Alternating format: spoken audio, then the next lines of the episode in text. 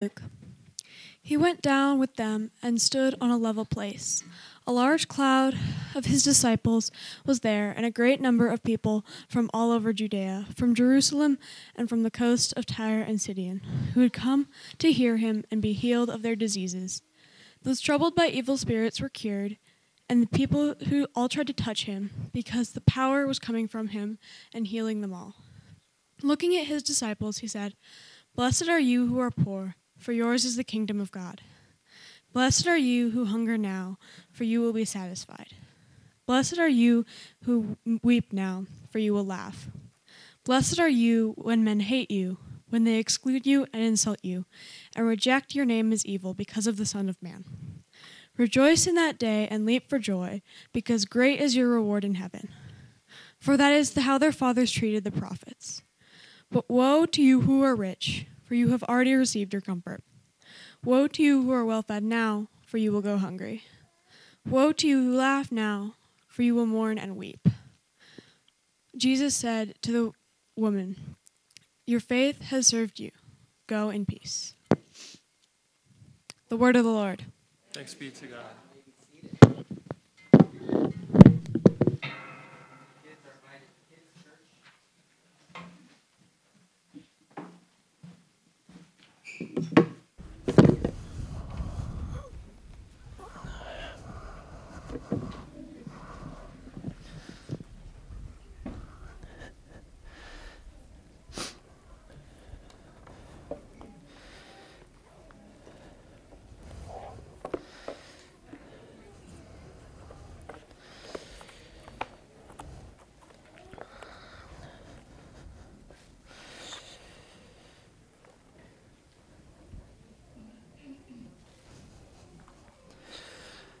Blessed are those who mourn, for they shall be comforted. They're words from our gospel reading from today. And if you've looked at the bulletin, or if I've had a chance to talk to you before the service, Kim Martin, who we prayed for, who's on hospice last week, passed away this morning. Lauren called me at 7, her husband at 7 this morning, and mentioned that she had passed away peacefully in her sleep, that she was surrounded by her daughters and loved ones, that they had been caring for her in these last days. And so they are those who mourn. And so this, you prepare for your sermon or these things, and then these things happen. And so as we go through the text, as we listen to the text, it's that comes to the foreground as well. It's not the only thing in our mind this morning, but as we listen to this portion of Luke, what's called the Sermon on the Plain, what does it mean to hear in the midst of mourning? Blessed are those who mourn, for they shall be comforted. And as this happens, talked about death a couple sermon series back, but Death is this last great enemy of God. It's the one that's finally conquered in Jesus' resurrection, and we await its extinguishment in the age to come. The life everlasting, as we say in the Creed, it's this last thing. And yet it has it still deals in the world in many ways. And yet, there's psalms and words in Scripture like, "Precious in the sight of the Lord is the death of his faithful ones." When we think of Kim, if you're not familiar with it, Lauren was the previous pastor here, and Kim was the pastor's wife then, which is its own sort of job, if you're not familiar with that, for about, I think, 22 years. Is that right, Shelley? So to say, precious in the sight of the Lord is the passing of his faithful ones. It's a precious thing that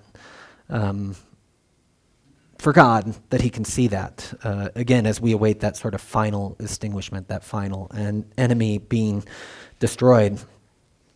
So that's the non-planned introduction to today's sermon. What I wanted to start with, but I think is relevant to this, is the end of this Sermon on the Plain, where Jesus says, "Why do you call me Lord, Lord, and do not do what I say?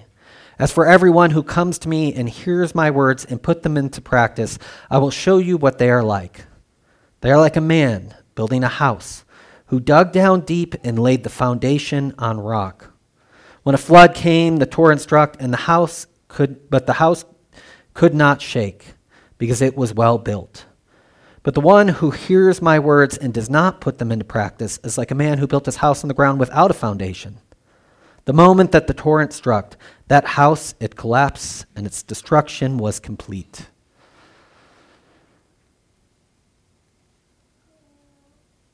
There's truth in that teaching there that becomes relevant for us today. Both the wise man and the foolish man have storms that come. There's a myth about the Christian life, I don't think it's as relevant here, but that there are no storms once you move into this place. But what Jesus says is the one who hears his words and puts them into practice is like the one whom when the storm came, when the floods came. Both the wise and the foolish builder in Matthew's language here, storms come for both of them. So what does it mean that in this Sermon on the Plain, it seems as if Jesus is giving instruction to build a house that can withstand storms? To build a place that is able to withstand the floods and the torrents of the world. To have us here all of this Sermon on the Plain, which takes up the rest of chapter 5, to say that this is the way in which the disciples, Luke very clearly displays Jesus as speaking to the disciples here, to hear that this is how you shall build your house so that when the storms come, what does it say? The torrent struck that house but could not shake it because it was well built. When terrible things happen, when storms happen, there are times in which our houses are built and so that they collapse. And that's not to say that life is hard. There's a truth there that we think we can build wisely these houses. Sometimes, despite our best attempts, they do collapse. But as we hear about suffering, as we hear about the death of the faithful, I think it's worth hearing the instructions that Jesus gives for us as this way of saying, how do we build houses that can remain in the midst of storms? And this is launching off from that text quite a bit, but if you build your house so that it can withstand storms, guess what? You can provide shelter to others whom houses collapse during the storm. If you hear what Christ is instructing. And this way, I think, of living in the world that is fully engaged with its realities. If your house is still standing, it can be a house for others. It can be a respite for others. And I don't think it's unclear that the church is meant to be one of these houses, where we dig down and build on the foundation in a different way. My goal for this Sunday was just to focus on the Beatitudes today, these first ones. We're mostly familiar with the Beatitudes from Matthew's Gospel. Blessed are the poor in spirit, for theirs is the kingdom of heaven. Luke cuts out many of the spiritual interpretations of this. It's blessed are the poor, blessed are you who hunger, instead of hunger and thirst for righteousness' sake, blessed are you who weep, and blessed are you when people hate you. That's sort of the way in which Luke goes about this.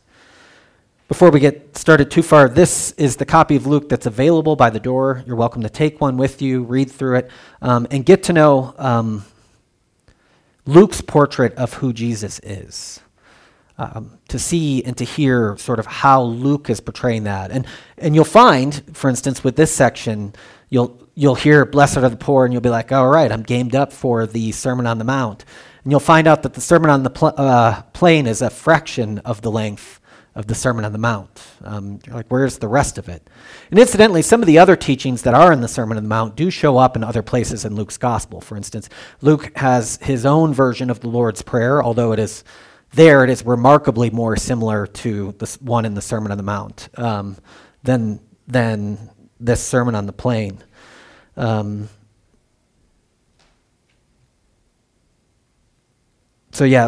focus on the Beatitudes for today, which have their own struggle in preaching on them. First off, a small group this week, we were talking house church.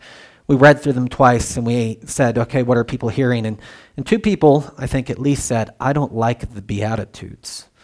We all judged them harshly and cast them out. No. Because there's this sort of, challenge in them. Blessed are you poor. Blessed are you hunger. Blessed, are all the comforts of my life a judgment upon me?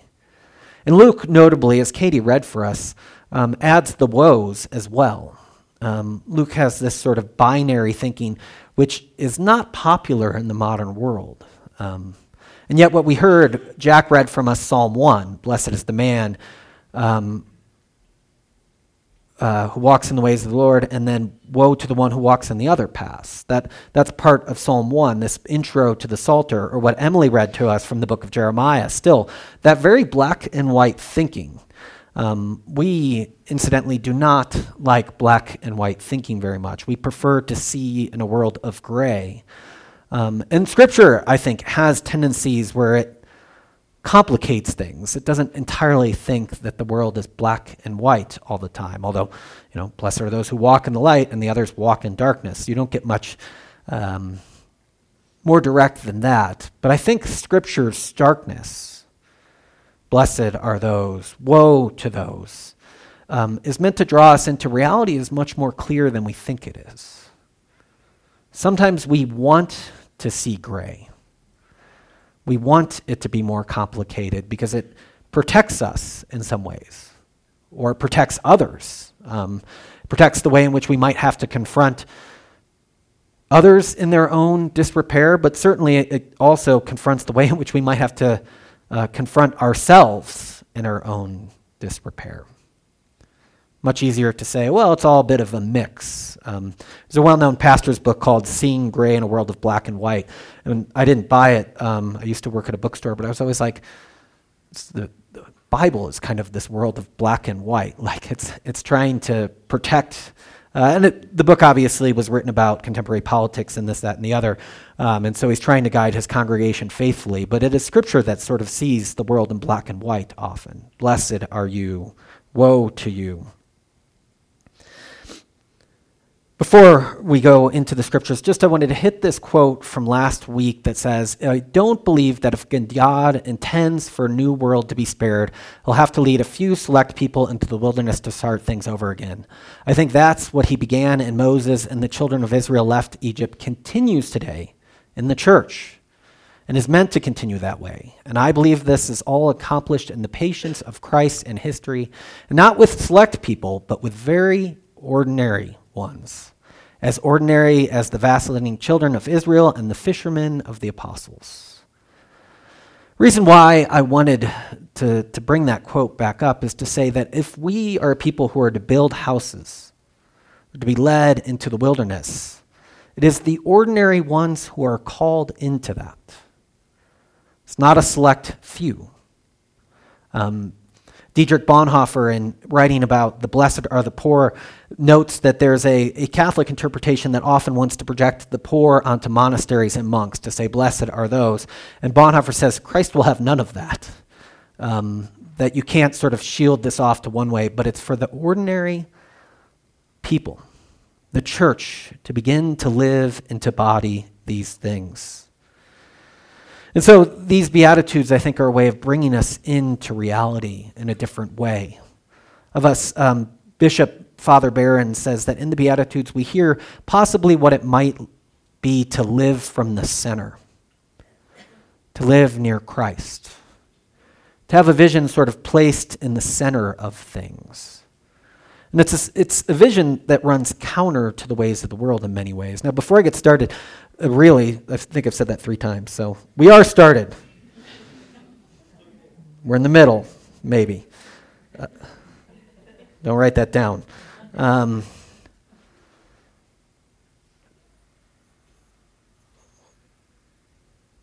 What was I saying? There's various interpretations to the Beatitudes. Many interpretations to the Beatitudes, what I was saying. So for instance, if you were to compare today's sermon perhaps to what I preached when we walked through the Sermon on the Mount a couple years ago, it may be different. I didn't listen to it before today because they are different texts in a lot of ways. But the point being is that if you start to study the Beatitudes, you'll find out that there are sort of 1,000 different ways to look at it. And so as I sort of preach and share this one way of looking at it, it's for you to wrestle with it too and to figure out your own ways of living into this challenging text. It is there Christ proclaims. Now Christ, in Luke's gospel, it says he's been teaching and healing often. And so we saw some of his confrontations in Sabbath time. He's confronting people over healing on the wrong day of the week in a lot of ways. And people are coming to healing and to hear his teaching. But Luke for us has not quite displayed his teaching yet. And so it's at this moment that Jesus comes from the down off the mountain and stood in a level place. In Matthew's gospel, Jesus gives the Sermon from the Mount, and here Luke gives it from a level place. And there's this way, if you were viewing Scripture as sort of this hyperlinked thing, that this sounds like Moses coming down from the mountain and sharing with the people of Israel what God has told him there. And so Jesus is one Moses-like who comes down the mountain and shares with the people. Luke notes that he's surrounded by a large crowd of his disciples. Previous scene, he proclaimed the 12 apostles. So if you're looking at what the crowd that Jesus is sharing this with is first the apostles that he has proclaimed, and then a large crowd of his disciples was there, and then people. Luke has this way of sort of projecting people into this, and they're always sort of hearing and accepting or hearing and being rejecting. And so there's this crowd that is sort of witnessing what Jesus is going to say to his disciples.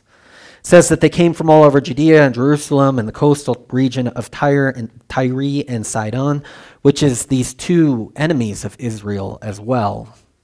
Luke, as we've talked about, has a second part of his book, the book of Acts, in which this mission of reaching the Gentiles, of reaching those formerly on the outside, is fulfilled. And so people from these two cities who are ritually enemies come. And they come to hear him and be healed of their diseases. Those troubled by impure spirits were cured, and all the people tried to touch him because the power was coming out from him and healing them all. At this moment, Jesus looks at his disciples and he says,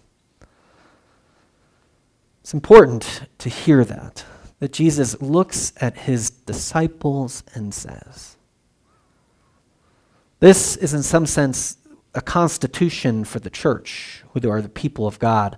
N.T. Wright says, as Jesus in the previous scene had picked 12 apostles, which he says is akin to picking 11 people, which means you're going to play football. He says he picks a future Israel. He picks 12. You would see that if you were reading this sort of as a faithful Jew. And then he then gives them the plan for which they then shall live. N.T. Wright says he draws up a play, which I thought was clever, but maybe too clever. I don't think it works that way. But point being is he's got this way of living into this thing here. And he begins with these sayings that appear in contradiction. They're actually, the blessings and the woes are opposites. So you have, blessed are the poor, for yours is the kingdom of God. But woe to you are rich, for you have already received your comfort. Blessed are you who are poor, for yours is the kingdom of God.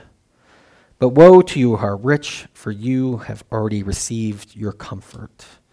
Each of these will line up, these blessings and woes. What Jesus does is saying, blessed are you who are poor, looking at the disciples. Again, Matthew will add the phrase, in spirit. Luke says, blessed are you who are poor.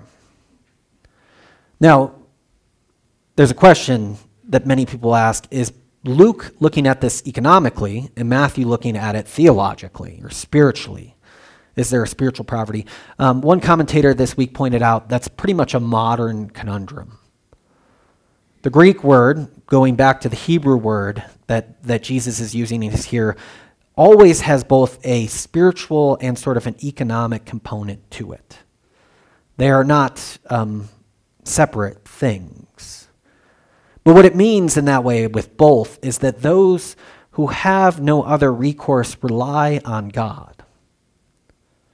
Those who can be poor, poor in spirit or poor economically or poor, which Luke's word means both, are those who rely on the grace and the goodness of God to survive in life.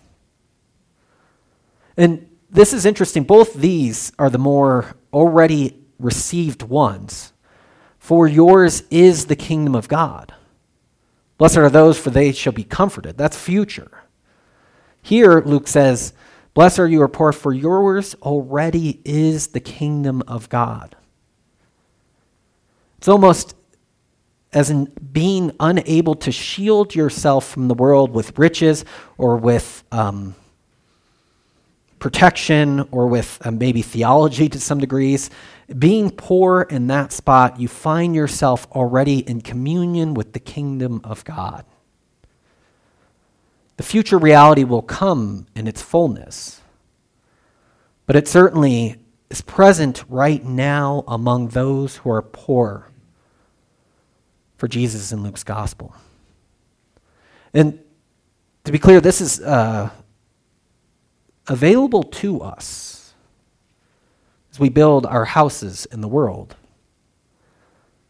To be economically poor is one thing to have this. To be the righteous poor is sort of what Israel sort of begins to slot these people in as. But it's available to us to live into the kingdom in our poverty as well. It's not an earned thing, but it is something that Christ proclaims too. He doesn't say, blessed are you who are making yourselves poor. It's a reality that's already present. Blessed are you who are poor, my disciples. But woe to you who are rich, for you have already received your comfort.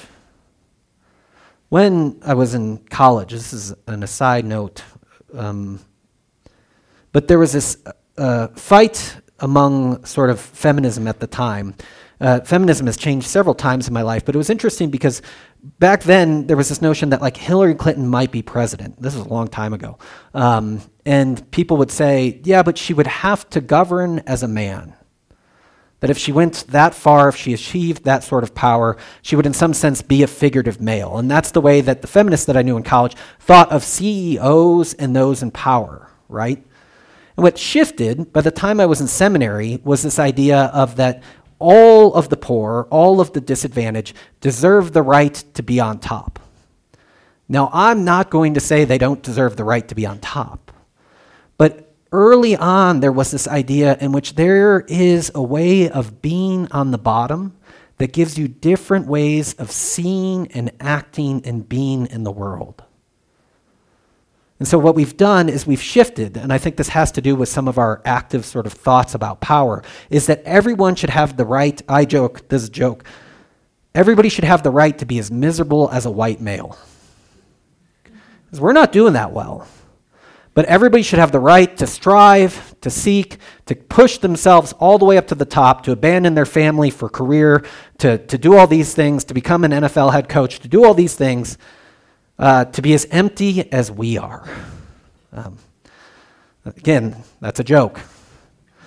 And I say, clearly, in our modern world, it is good that everybody has the right to do that. But is it good? Is it what we need? Because there was a feminist scholar, Amy Laura Hall, who would write about the ways in which women and femininity, and the ways in which they learned to live in the world, not in the halls of power, not as the rich who already received their comfort, might teach others to live in the world. There are different mechanisms for surviving and living and breathing and caring that were embodied with those who are often dispossessed. And our solution today is to make them not dispossessed. which is a good solution, but then we push them into, woe to you who are rich, for you have already received your comfort. I think one of the reasons why we want to solve that is because it's often a judgment upon us. It makes me feel better that everybody can have a car payment because then everybody's just like me. That's more money, more problems, right, Kendall? It makes me feel better that everybody can have the same sort of freedom of choices after what shall I binge watch tonight on Netflix? Because if there are people who don't have that, it's a judgment upon me. And so instead of adjusting my vision, of learning and embodying in those places, of humbling myself, to find out what life might be like if it's not just a striving to be rich, for you can already receive your comfort. Oftentimes, I think we're tempted to just say, let's solve the problem. Again,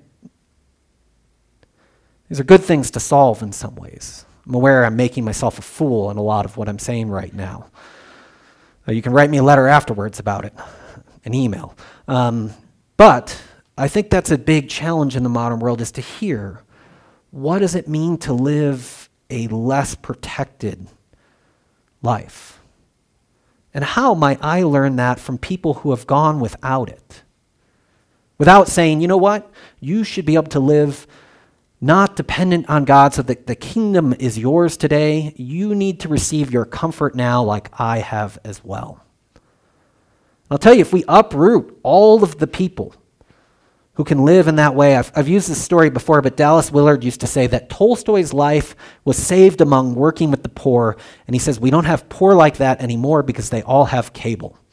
And what he means to say is that these people were able to show him subsistence and living and care and relationship to one another as he worked the fields with them.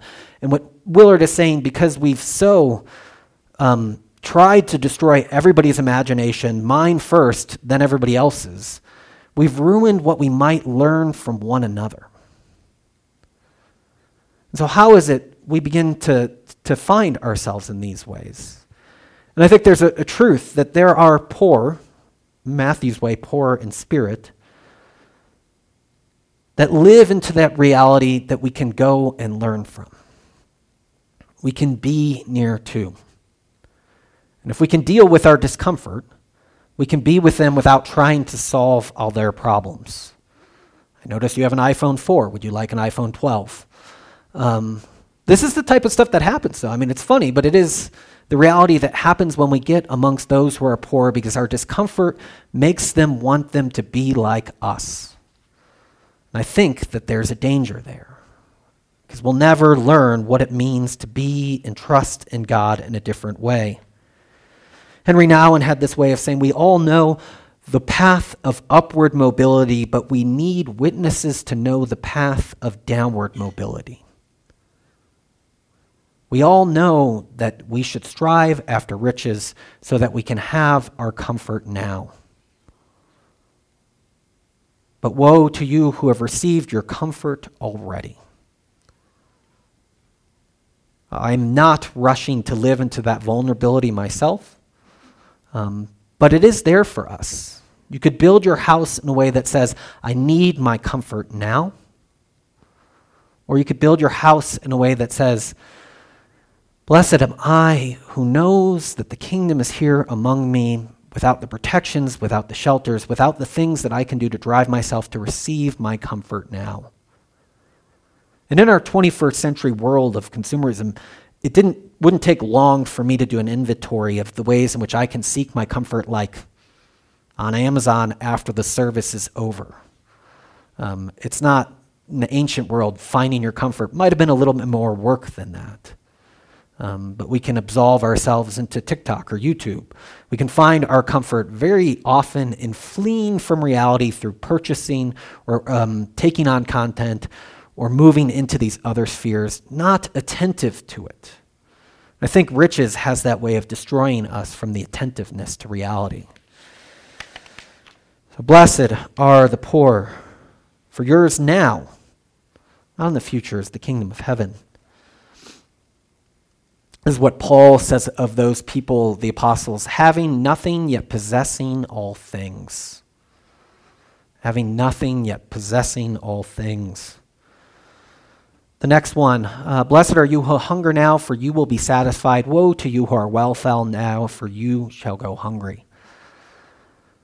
I don't know if you've ever been to a nice supper party and you didn't know it was going to be nice, and you ate two chalupas and one Crunchwrap Supreme on the way, and now you are there at the great feast and you wonder, why did I fill myself then when I know that there was a feast coming later?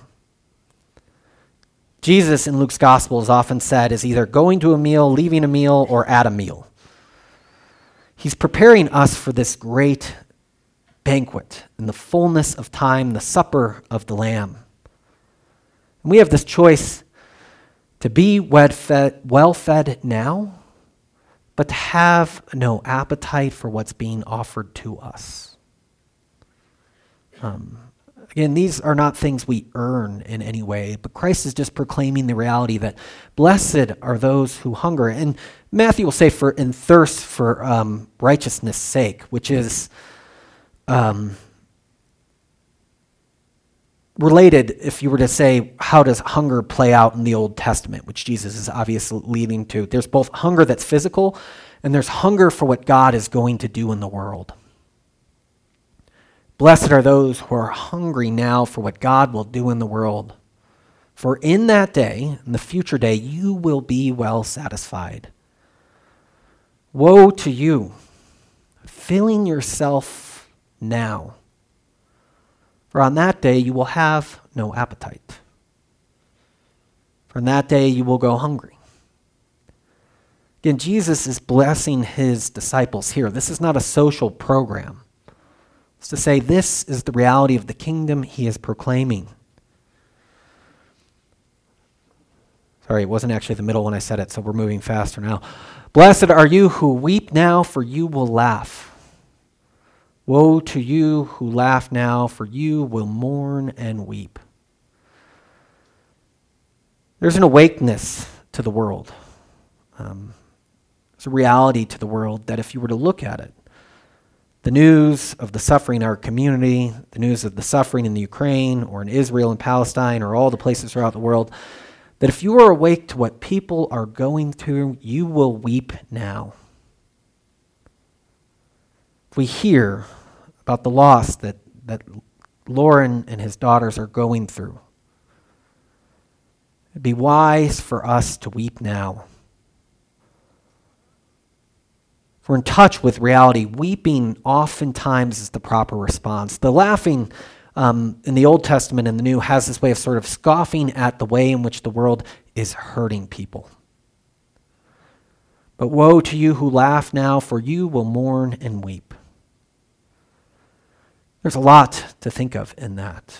One of the things that draws to me about why woe to you who laugh now, for you will mourn and weep, because you might see in that future day the ways in which you were not attentive to the ways in which the world was causing mourning. To be full and to be rich and to have all the comforts, and to in that future day to hear and to see the ways in which things were trampled in another world, in your world, but the one in which you ignored, might cause your own mourning and weeping at that time.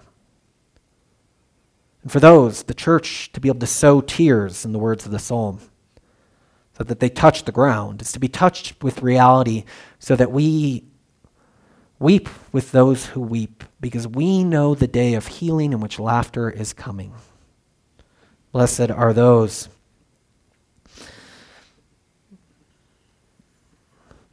And blessed are you when people hate you, when they exclude you and insult you and reject your name as evil because of the Son of Man. Woe to you when everyone speaks well of you, for that is how their ancestors treated false prophets. This is every high schooler's worst nightmare. Blessed are you when everybody makes fun of you. In the first century, the church was going through its own type of persecution too. And blessed are you when people hate you, when they exclude you and insult you and reject your name as evil because of the Son of Man. Now, it's important to remember that because of the Son of Man. I often, in college, people would go to like a class and just want to debate the professor, and everybody'd be like, chill out, man. And they'd be like, no, I'm being persecuted for righteousness' sake. And it was like, no, you're being persecuted because you're a pain. It's not for his sake that your persecution is coming. It's because you're just trying to make it come. And woe to you when everyone speaks well of you, for that is how their ancestors treated the prophets. There's this way in which you are called to build your house, to move into reality with the knowledge that to be this person is to have people malign you, to have people turn against you. The church, I think, in North America went through a period where there were positive associations with saying I'm a Christian. But I think and I believe that we're moving towards an era where that might not be the case anymore. And by the way, I should be clear that like saying you're a Christian, I'm not saying that that meant authentically living as one. I think that might always lead to persecution. But there was certainly an era in which if you said it, things might come your way. But today we're moving, I think, to a period where even to say it is to invite persecution, is to invite anger and insult, to have your name rejected as evil. It's for this teaching to strengthen us in that.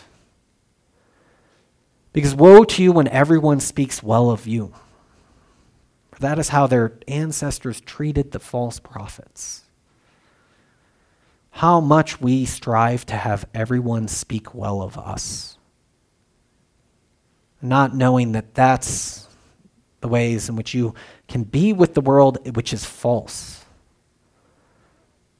To try and to have everyone speak well of you is to falsify reality in some ways. Because if we know these teachings, if we know this way, if we are following this one, there's truthfulness there. It's that which we are called to live into.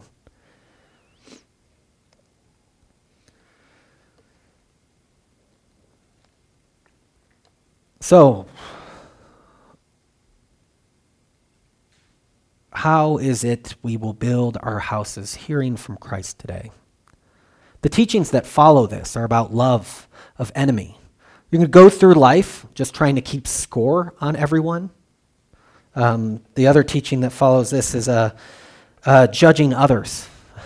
You know, are you going to go through life thinking you are the judge? Be merciful just as your Father is merciful. Christ, through his teaching, frees us, I think, into this non-anxious way of living through life that's not guarded, that's not entirely protected, that's not entirely obsessed with whatever the news is talking about, but is face to face with reality in a way that goes beyond and points to the depths at which Christ knows because he came to us from the Father and is full of the power of the Spirit.